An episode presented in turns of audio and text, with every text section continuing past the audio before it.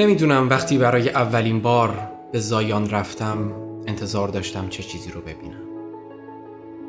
طبیعت بکر و بی‌نظیر، منظره‌های باور نکردنی و جاده‌ای باریک تو دل کوه چیزی نیست که آدم همینطوری از کنارش رد بشه.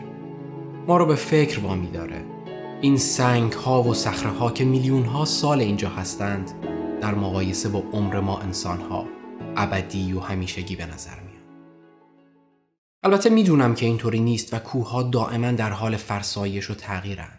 اما ما هزاران سال این باور رو داریم که سنگ‌ها ابدی هستند و فکر می‌کنم این همون چیزیه که باعث میشه سنگ یا حتی الماس برای ما مهم باشه.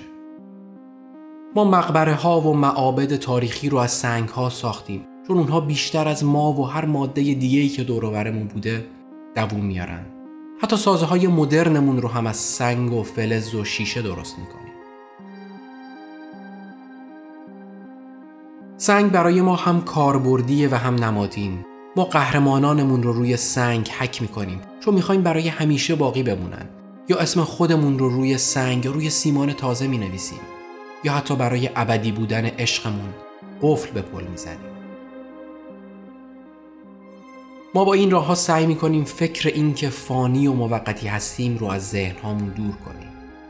مقبره‌ها، مجسمه‌ها، پل‌ها و ساختمون‌ها به ما حس تداوم و پایداری میدن. چیزهایی که بودند، هستند و خواهند بود. مثل تصور ابتدایی ما از ستاره ها، ساکن، بدون حرکت، جاودان.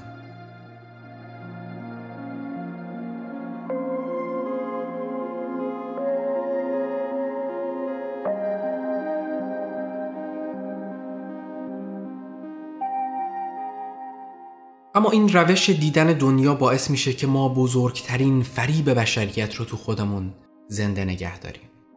این فکر که ما به یک طریقی ابدی هستیم. ما میخوایم باور کنیم که یک بخشی از ما مثل روح یا آگاهی یا هر چیز دیگه برای همیشه باقی میمونه. اما زمانی که متوجه میشیم حتی سنگ ها همونقدرها دائمی و همیشگی نیستند، چه فکر میکنیم؟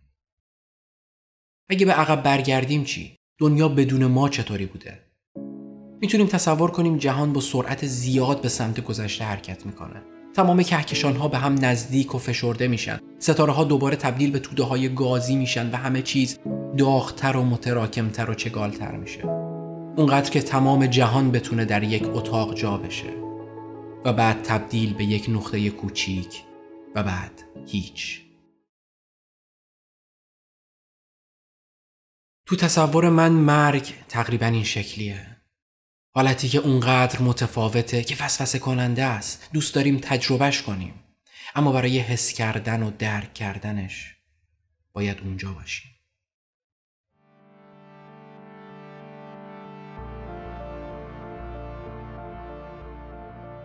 اما به محض این که بهش فکر میکنم مثل خلأ تو طبیعت از بین میره. دنیای اطرافم و اتفاقاتش به سرعت این جای خالی رو پر میکنه. البته منطقیه چون بدن و مغز ما طی هزاران سال جنگ برای بقا و زنده موندن یاد گرفته که به هر روشی تو این دنیا دوام بیاره، به چرخه تولید مثل ادامه بده و مرگ چیزیه که این چرخه رو به هم میزنه. وقتی تو زندگی ما با این حقیقت روبرو میشیم که جاودان و همیشگی نیستیم، ناخودآگاه سعی میکنیم ازش فرار کنیم، توجیهش کنیم، براش داستان بسازیم تا یک جوری باور کنیم که پایدار و همیشگی هستیم. باور کنیم که یک چیزی، یک بخشی از ما همیشه باقی میمونه. امید داشته باشیم برای چرخه ی حیات و تولید مثل و بیشتر شدن. ما برای انکار کردن ساخته شدیم. یک قابلیت و توان ذهنی یا در واقع ناتوانی گزینشی و انتخابی توسط مغزمون. این توهم برامون آرامش بخشه. باعث میشه زندگی ساده تر بشه. فکر کردن و جنگیدن هر روز با بی‌معنایی و فکر اینکه ابدی نیستیم میتونه ما رو خسته و ضعیف کنه، از پا در بیاره. اما همین توهم جاودانگی هم میتونه تضعیف کننده باشه. میتونه ما رو به یک آرامش و امنیت کاذب و بی‌حرکتی سوق بده، مثل یک پایان دور تو آینده، باور به این که همیشه فردایی وجود داره. پس ما زندگی کردن به اون روشی رو که دوست داریم به عقب میندازیم چون فکر میکنیم همیشه فرصتی برای انجامش تو آینده هست. این توهم جاودانگی ما را ضعیف و ترسو میکنه، چون همیشه به وجود فردایی امید داریم و فکر میکنیم فرصتی برای انجام کارها بدون شکست داریم. چون شکست خوردن برامون سخته، همیشه با همون میمونه. انگار یک افق دور وجود داره که شما رو تشویق میکنه به اینکه کمتر خطر کنید. زنده بمونید تا یک روز دیگه هم تو آسایش زندگی کنید. برای اینکه باور داریم همیشه یک روز دیگه هم وجود داره.